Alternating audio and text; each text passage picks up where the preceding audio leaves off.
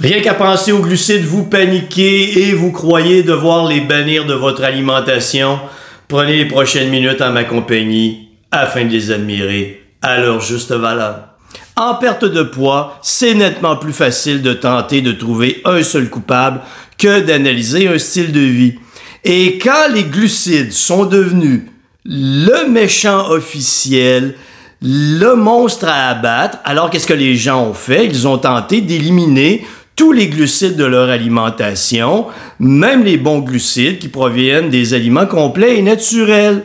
Alors plus, plus pain, plus de patates, plus de pâtes, plus de fruits, plus de légumes, on prend tout ça, on jette ça à la poubelle parce que, voyons, on nous a dit que les glucides font engraisser, nous rendent obèses, causent le diabète et engendrent le cancer. On engraisse. Dans deux conditions particulières quand on consomme trop de calories par rapport à ce que l'on dépense, et ces calories proviennent des protéines, lipides et glucides. Donc, ce ne sont pas que les glucides qui font engraisser, c'est la combinaison de toute votre alimentation.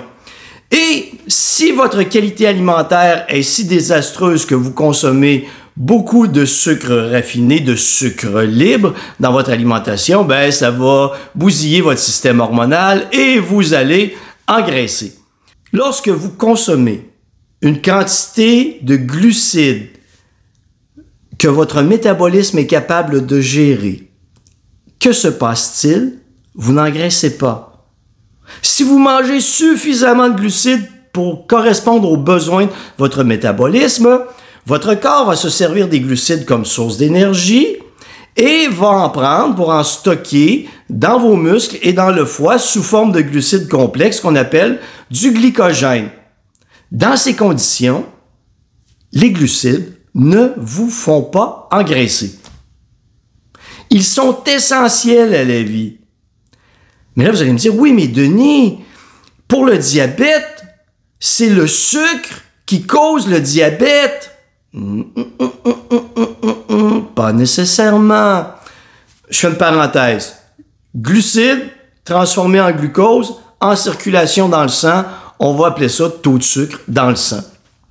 Quand ton taux de sucre dans le sang est élevé, tu penses que c'est en relation avec les glucides. Ça peut l'être, mais pas nécessairement. Je t'explique. Si tu es dans les bonnes conditions, où ton corps utilise les glucides pour produire de l'énergie, que tu consommes suffisamment de calories, suffisamment de glucides et que ton corps est capable de bien gérer les glucides, tu n'engraisseras pas. Si tu n'engraisses pas, pas de problème métabolique. Mais imaginons que tu consommes trop de calories et ajoutons-y des sucres raffinés et qu'à ce moment tu te mets à engraisser. Alors tes cellules adipeuses tes cellules de gras vont s'engorger de triglycérides, de gras, tu engraisses. Et ce qui va se passer, il va y avoir davantage de lipides, de gras en circulation dans ton corps.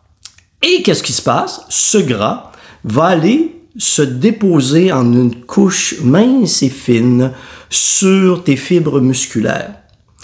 Et cette couche mince, fine de gras, de lipides sur tes fibres musculaires, c'est une barrière à l'entrée des glucides ou du glucose dans tes muscles. C'est comme ça que ça fonctionne. Afin que ton corps puisse, produire de l'énergie, puisse produire un travail, il faut que le sucre, le glucose ou les glucides, je mêle tout ça pour simplifier l'histoire, puissent se rendre dans ton muscle. Mais s'il y a une barrière, qu'est-ce qui se passe? Le sucre reste en circulation dans le sang et ton, et ton, ton taux de sucre augmente. Et tu deviens au départ résistant à l'insuline parce que lorsque ton taux de sucre augmente dans le sang en raison de cette barrière qui empêche le sucre de traverser vers, les, tes, fibres musculaires, bien, ton corps va produire davantage d'insuline parce que l'insuline est le messager qui dit Hey, les muscles, prenez davantage de glucose, prenez davantage de sucre pour vous en servir. Mais là, vous en produisez davantage d'insuline, mais la barrière est là. Le glucose passe pas là. Ça fonctionne pas. Alors votre taux de glucose reste élevé. Et vous passez de la résistance à l'insuline au diabète. Mais le, coupable à la base, c'est pas les glucides, c'est votre style de vie, cet apport en calories démesuré, cette sédentarité extrême et cette qualité alimentaire désastreuse qui cause tout ça. Il n'y a pas seulement un coupable. C'est ça qu'on doit comprendre. Et en état d'équilibre, lorsque vous consommez les calories, protéines, lipides et glucides dont votre métabolisme a besoin pour bien fonctionner, vous n'engraissez pas. Vous maintenez un poids santé et un équilibre de vie parfait. Les glucides, c'est la source principale de carburant dans votre organisme.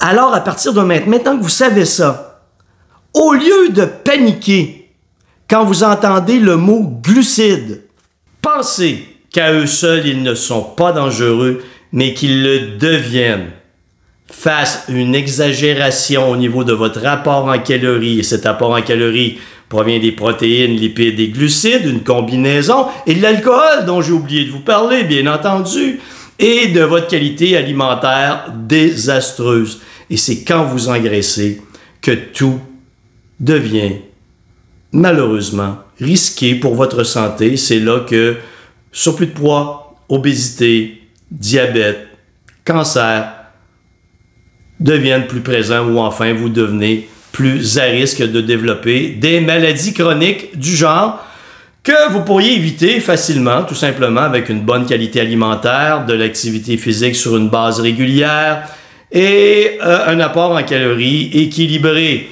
Bref, toutes des choses que vous savez déjà, mais que vous ne voulez pas appliquer parce que ça vous prend un coupable, comme les glucides. Mais comme vous venez de découvrir que les glucides, ce n'est pas le méchant que vous pensiez qu'il était, alors, à ce moment-là, vous devez vous prendre en main. Bonne réflexion.